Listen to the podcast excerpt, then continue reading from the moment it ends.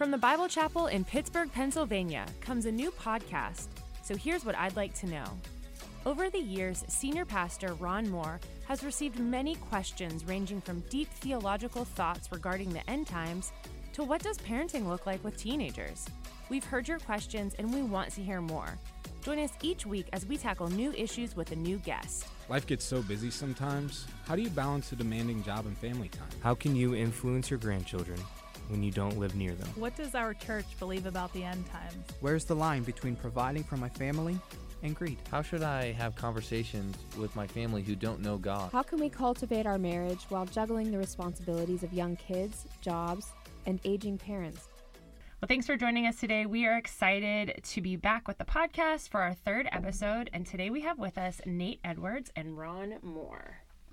Nate, thanks for joining us today. Appreciate it. Yeah, thanks for having me. Nate heads up our young adults uh, ministry. And Maria, there are some questions that fit Yeah. Nate and his ministry like a hand in a glove. Yeah, so You didn't like that? I don't use that analogy enough in my life, but I will. uh, so Nate has taught some really um, great uh, messages in the young adult series um, on very topical things. Pay um, you your twenty dollars later. Oh, okay, you. thank you. Yes, I raised my my rate to 25. But anyway, so um, he has talked a lot about some of these questions, and so we thought it would be great to have Nate on the podcast to address these um, with us, so that you can have these answers. So our first question um, says, when a man or a woman is in a committed relationship, meaning like long-term dating, engaged, or even married, is it appropriate for this person to have a friendship with someone of the opposite gender. So, is it appropriate friendship for a man to be a friend with a woman um, where personal things are discussed. What scripture supports this appropriate behavior, and is this okay?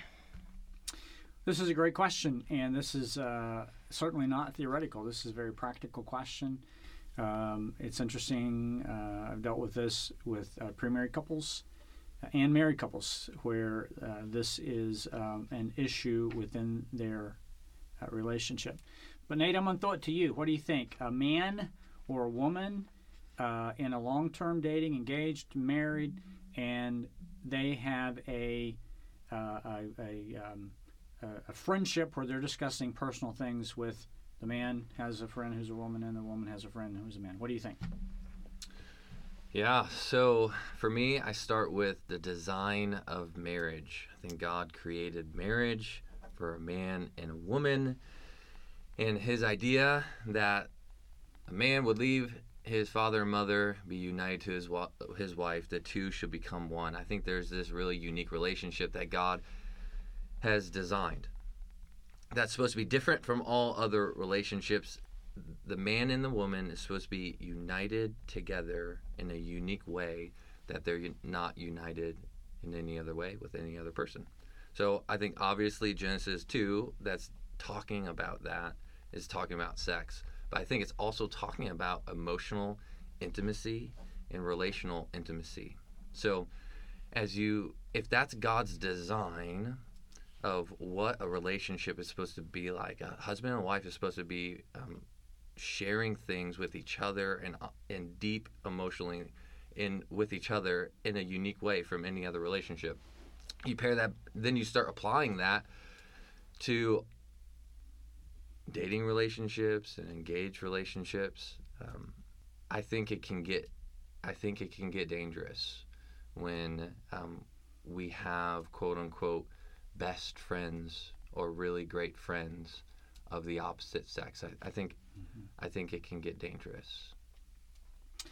Uh, Nate, I totally agree with you. Um, uh, a couple things here. First of all, uh, if you are a, long time dating relationship, and engaged relationship, and marriage, that's just part of the process, right? So you, you date, then you become engage and become married.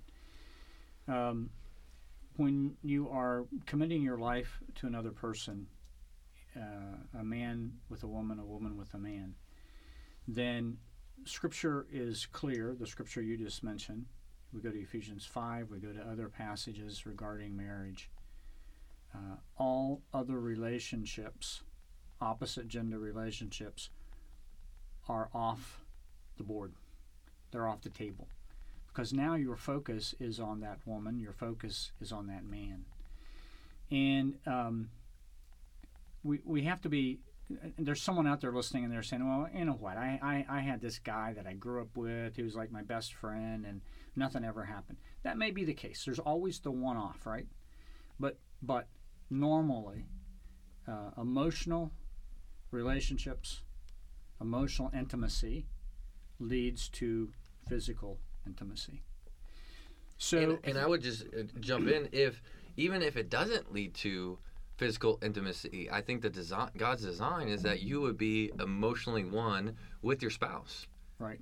And just just your spouse. And so yeah, I think it's dangerous to have relationships with the opposite sex, but I think it it can also be dangerous if you have deep emotional relationships with this with a, a best friend that is of the same sex that you mm-hmm. don't also share with your spouse. So I, I think emotional intimacy is designed for a marriage mm-hmm. and we should protect that we should fight for that and we should be careful in all our relationships so Nate, what would you say to a guy who says, "Look, um, I'm in a huddle group. I am uh, meeting with two or three other guys, and I'm really struggling with my marriage. So, should I not talk to those? Can I not talk to those guys about the the struggles I'm having to get their advice, to you know, to get the help I need to help to, to work through that marriage?" No i think god has created us for community. So yeah i think we should be chasing depth in our relationships. And i think it should start with our marriage. And so um, we should be chasing depth um, in our marriage. And sometimes we need um, community to help us get there. I'm just saying that I, I think god designed emotional intimacy for the marriage and so we should pursue that first and i think we should also have depth in relationships So I'm totally agreeing with you. I think uh, one, the uh, marriage relationship is primary. It takes precedent all over every every other relationship, human relationship. Obviously, only under your relationship with the Lord. Um, and I think we have to be extremely uh, careful in what we share uh, regarding our marriage with with anyone. Yeah. Certainly, those are the opposite sex. But here we have, you know, not only a physical um, intimacy, but we have an emotional intimacy, and that's where we want to work out the differences and the challenges. And if we can go get a third party and go together, that's great. I think a lot of times the danger is so a guy will go to a huddle group or whatever, or a small group, a woman will go to a small group, and they share, man, here's my husband, here's what he did, you know, and here, first of all, most of the time, human nature is, I agree with you. You know, Nate, you said I can't bel you know can't believe my wife did this. Most of the time, I'm going to say, oh man, can't either. Sorry, you know, sorry. I'm going to agree with you. Uh, uh, only a true friend, and there are not going to be many in your life. Only a true friend will say, well, time out. Right. You have overreacted. I don't agree with you. Uh, most of them will agree. And so, a lot of times, our emotional um, spew uh, only gets supported by those in, in a group. And, and, and we talk about a lot, uh, with the, men, the men's ministry, that- with touch, and you know, the, even accountability. A lot of times, guys will go in and say, "So we're sitting around a table, right?" And uh, and uh, I'm going to say, "Yeah, I struggled with uh, you know looking at something I shouldn't have looked at." Uh, well, the next guy might have the same struggle or a different one. So if he beats me up, he doesn't want to get beat up, right? Because we're all sinners. We're all we're all in the same. we- all got stuff. So in accountability relationships, it's got to be very, very. It's it's unique and it takes time to build. Where people really say, "I might get beat up on the next one, but no, you can't do that." And what's the accountability structure? And you're going to call me the next time that temptation happens. You know. The other thing here with uh, uh, this is you shouldn't talk to the, the opposite gender. In all marriage uh, counseling that I do and in premarital counseling, you should not bring issues to your parents because your parents love you, they birthed you, they sacrificed for you, they you know they bought you your stuff, and they they care for you like no one else, and they're going to probably agree with you, and so you have that support, not not the biblical um, um challenge that you really need. So I think this is a great question. Uh, to sum up, you should not have uh, a best friend other than your spouse. Yeah. You can have good friends, iron sharpens iron, but your spouse has to be that one that you are you are pouring your um, Yeah. emotional energy into. Yeah, I think we should be um, chasing depth in our relationships, but a lot of people use that. They struggle to do that in their marriage for some reason. They have some things that they haven't worked through, so they'll go deep with a friend and not go deep with their spouse. And so, my encouragement is yeah, have deep relationships, but your primary focus, it should start with chasing that with your spouse. Right. Just so no one misunderstands this, we are talking about face to face conversations. We're talking about telephone conversations. We're talking about texting. We're talking about emails.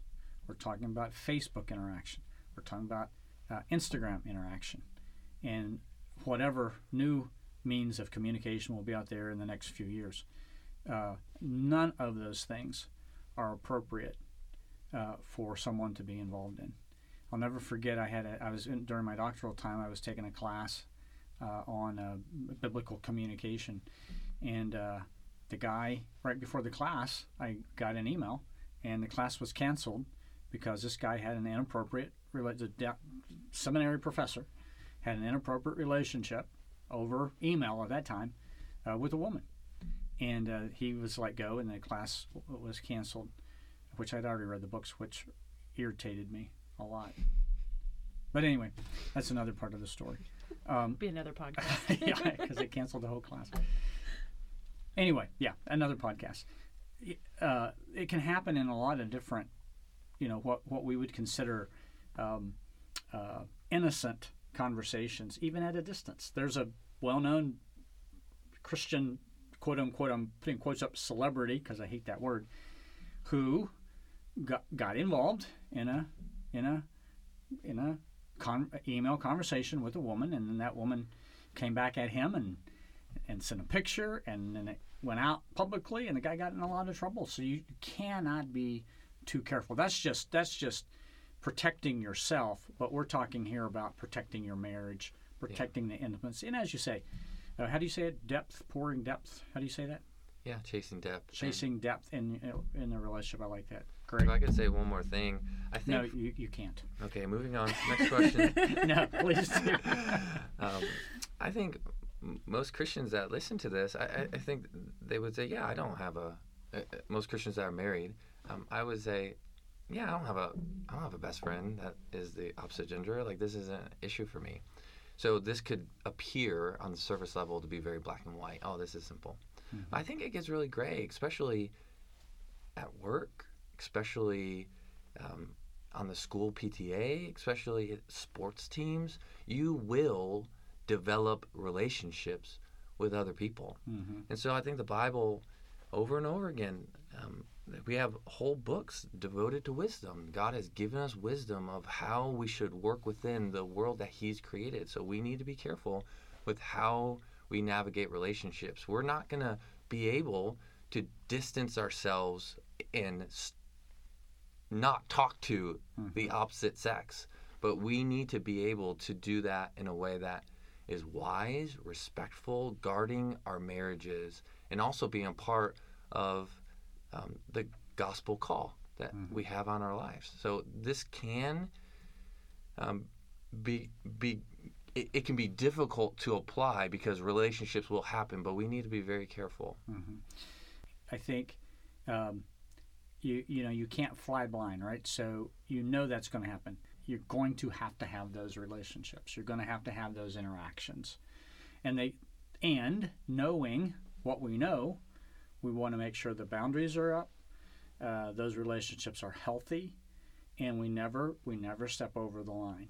And if we would step over, if we feel ourselves stepping over the line, then we that red flag goes up and we call it timeout and then we fix what, what needs to be fixed there Yeah. right so i think that's a great point you can't not, excuse the double negative, but you can't not interact with the opposite sex. Yeah.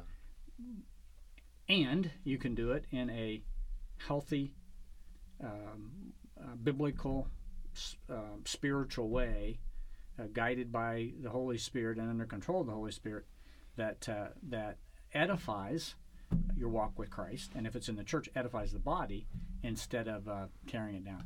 And for me, there's two things that I try to do um, to navigate this well. One, I'm really open and honest with my wife. We, we talk through this and, and try to make sure we're on the same page um, with boundaries and um, interactions uh, where we feel comfortable.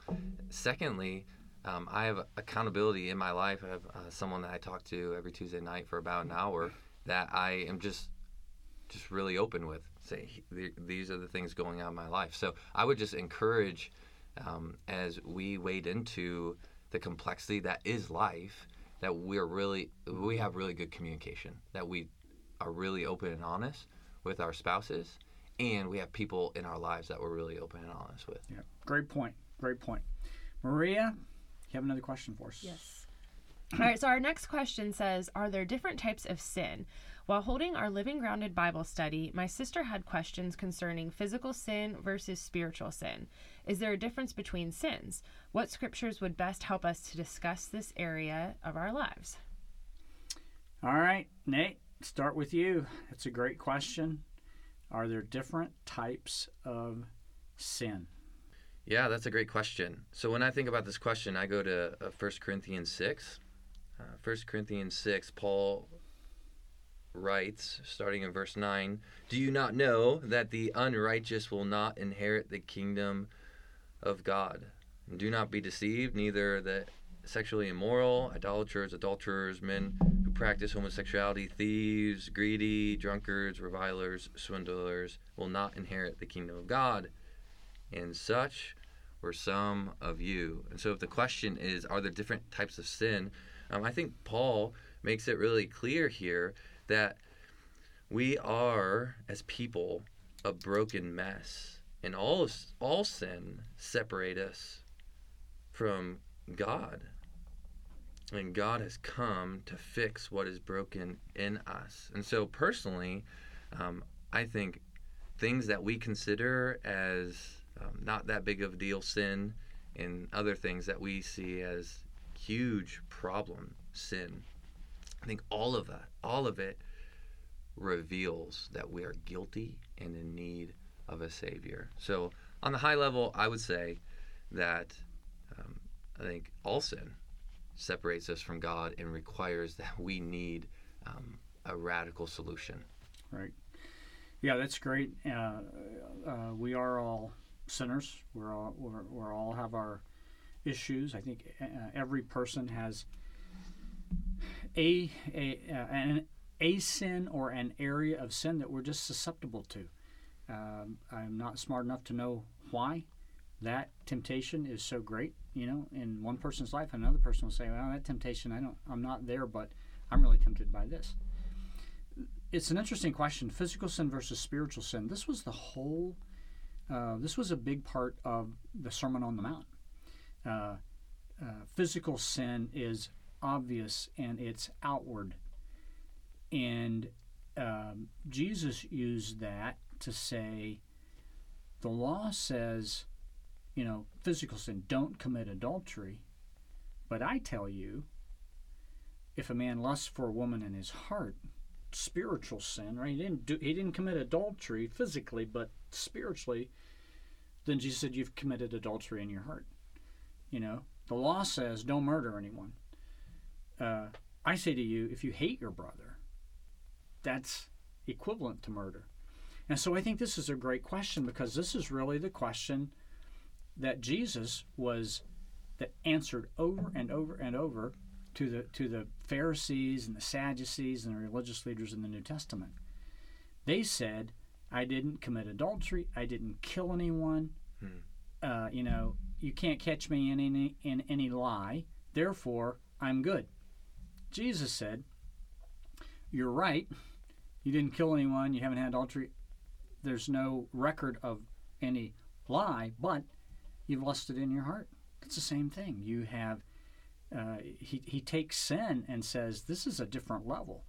So there, there's a, there's a, sin is sin. So we would say it like this sin is sin, and there is a spiritual aspect of sin that leads to a physical aspect of sin. So a person, right, hates in his heart that that he's angry, that anger becomes hatred, and then if it's not controlled, it either eats him alive or he goes and wor- he, he works it out. He, he murders, he hurts or murders someone. Uh, if a person uh, allows lust to fester in his heart, his or her heart, and it continues to fester and fester, it either damages it damages relationships that he has, and may well lead to physically acting it out. And so I think Jesus is saying, yeah, there, there's the spiritual conception of sin, right, and the physical acting out of sin. It's all sin. It starts spiritually and ends up physically. Yeah, I mean, you know, I was looking at uh, Luke chapter six the other day, and Jesus was talking about out of the overflow of the heart, the mouth speaks.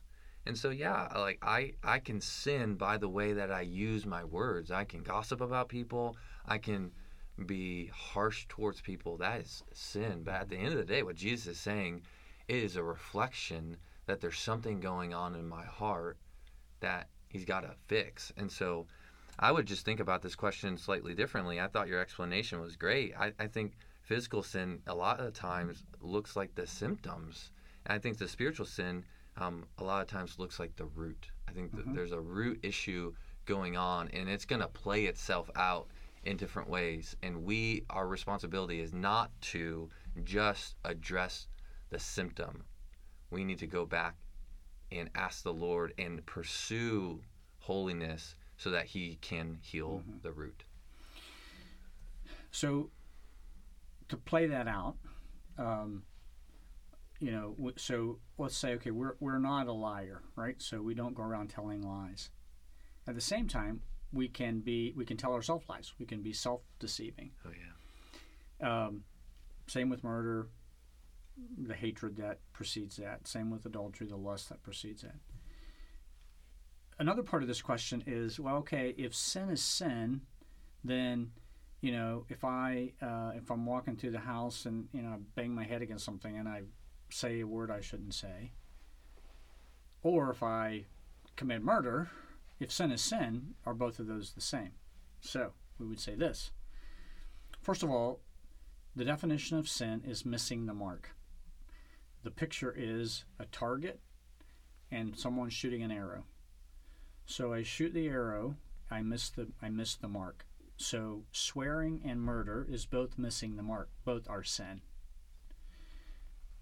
Certainly, there are different consequences to our sin.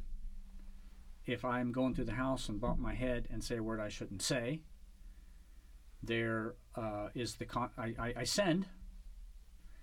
Uh, there is the consequence of that sin. Maybe Lori, my wife, heard me, and that's that's not good leadership. And maybe my children heard me, and that's not good parenting. But that's kind of where it ends, right? I shouldn't have said that, and that's too bad. But if I go kill someone, I go to prison. And so, certainly, throughout Scripture, sin is sin. Sin is missing the mark. And look at the Old Testament, there were different consequences for different sin. So I think this is a great question. Yeah, sin is sin. It's missing the mark. And the consequences vary depending on, uh, you know, the act. Now, say it this way. Um, if I am angry with someone, but I never show it, it's just inside, there are going to be consequences to that too, because I'm going to eat myself alive. I'm going to have a bitter spirit. It's going to show up in different ways. Yeah. And even if it never showed up outside, still I'm I'm I'm I'm sinning because I'm continuing to let that bitterness flow and and and and just uh, have an, an acidic heart, spiritually speaking. Yeah. I think that, So yeah, so I think this is a go ahead. This is a great question, and I think it's a, I think it's a great question, um, and, and really allows us to think through, uh, you know, Scripture's definition of sin and the consequences of sin. Go ahead, Nate. I'm sorry. Yeah, absolutely agree. Uh, sin has different consequences. God cares how we live. Like God has called us as He has saved us, He's rescued us, and He's called us into holiness. So it matters how we live. On the opposite side of this question, I think some people, um, it it could become a temptation for them to view sin as a hierarchy. Um, as you start thinking about the different consequences for sin, some people can get locked in their mind. There are things that are good to do, things that are are, are not uh, things that are bad to do, and the, then there's things that are really bad to do. And for some people, um, this could create a lot of guilt and shame in them, and feel like they're disqualified of ever being used by God. And there's some people who carry deep shame that cripples them in their Christian life. And so I, I think this is um, really important for people to remember that Jesus went to the cross and he rose from the grave. That, going back to 1 Corinthians 6 gives Paul gives the whole list of all like all the things that um, keep people from the kingdom of God. And then he says, and so were some of you. I just think it's so important to remember that um, God, God has called us to holiness. God wants us to live um, in righteousness, and God redeems anyone. God can redeem anyone. God can heal the most broken of people and restore people. That doesn't mean that um, there won't be consequences for what you've done, but God can fix what is, you, what, what is broken in you. So I just want to encourage some folks out there who feel disqualified or feel like they've done something that they can never recover from. And I'm just saying that that is who God is. I mean, just think of the Apostle Paul. He was a he was a murderer, and God redeemed his life. Just look at any character from the Old Testament. They're they're not uh, heroes of the faith. They're a mess. Just read Abraham's story, and you'll like cringe Mm-hmm. some of the interactions that he's had. God. That's what the Bible's about. God saves broken people. So I just want to encourage some folks today. Yeah, yeah. So that's a great point. That's a great point. And um, um, so great point. And the ba- the balance. It's hard to balance. Um, so um, some people will take God's grace and become uh, what we call in theology antinomian, right? Yeah. The law, you No know, law. the law doesn't doing the right thing really doesn't matter. It's just all about grace. God will forgive me. I remember I remember confronting a guy who had an affair. Look what you're doing to your family against God. You know, well, God will forgive me. That's true, right? And he's hurting a lot of people along the way. So I think there's uh, First Corinthians talks about um, worldly sorrow and godly sorrow. Worldly sorrow means I'm sorry I got caught. It's embarrassing. When I uh, talk to people who had an affair, I always say, okay, are you sorry you sinned against God? Are you sorry you got caught? Um, some people don't appreciate that, but that's really the crux of the matter. And then there becomes repentance. Am I really sorry? And do I want to change? Do I want to just be forgiven to make my conscience feel better? Or am I really sorry for this and I want to change? And so, repentance, I am sorry, I want to change, I can't do it on my own. Uh, God, I, your spirit, you know, has to make me want to change. That's the godly sorrow. Then forgiveness, you know, really comes. So I think, I think we we always have to think through the process of oh you know because let's just face it. A lot of christians are very flippant about forgiveness. Oh shouldn't have done that god i'm sorry. Thanks for forgiving me. You know, you're gracious. Appreciate it. You're gracious. You, you'll forgive me. That's true. And and there are consequences to sin and that flippant understanding of the death of christ on the cross for our sin and his ushering in of grace in our life, we never want to take forgiveness for granted or treat it flippantly. Yeah. And so there's a that could be a whole nother discussion about you know um, uh, not being stuck in the sin of our past. I'm not saying that,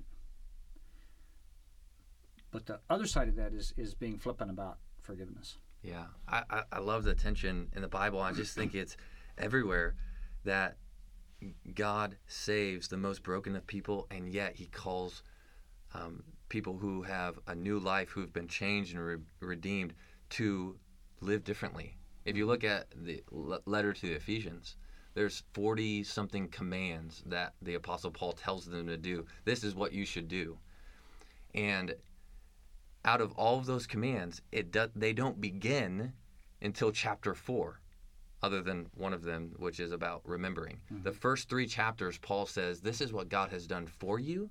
And because God has done this for you, and this is who you are now, now this is your new activity. And so mm-hmm. I I think the Apostle Paul is always pointing back to our identity in Christ before he points to our activity. So you, you I think you're so right. Like you have to hold these tensions together that God has saved you and he can save anybody and let's not let our past define us and now let's walk in holiness and we need the spirit to do that. So yeah, you got to hold these tensions together. Well, that's a great point, and that's why we try here to emphasize so much uh, our spiritual identity, right? That in Christ we're safe, we're significant, we are accepted, we're forgiven, and we're empowered. Uh, because you're right, it, it goes back to who am I in Christ, and that identity defines me, not who I was beforehand. You read those sin, those uh, that list of sin. Yeah, I was those one or more of those people, right?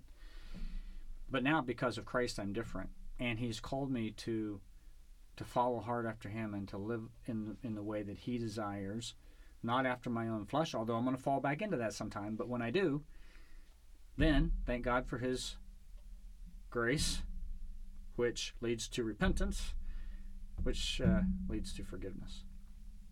Hey, thanks for joining us today, Nate. Appreciate it. Yeah, thanks for having me. It's awesome.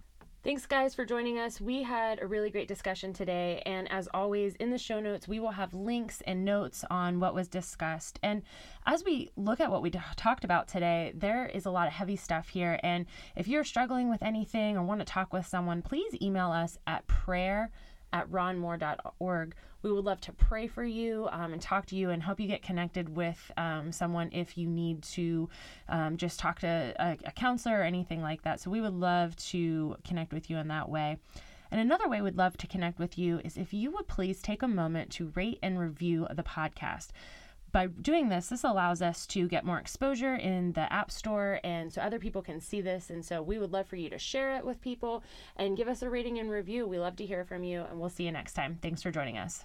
Thanks for listening. We love being able to address these questions, and you can send additional questions to me, Maria Stockman, at mstockman at biblechapel.org. We talked about a lot of really great things today, and if you'd like to check out the show notes, visit biblechapel.org forward slash know podcast. That's biblechapel.org forward slash K N O W podcast. Check out new episodes released every Thursday at 12 p.m. Eastern Time. Thanks for joining us and see you next time. This episode was produced by Maria Stockman, mixed and edited by Simon James and Brian Plaster, music by Christy Stockdale, and cover art by Andrew Johnson. Special thanks to the Bible Chapel Media Services team for their hard work and great questions.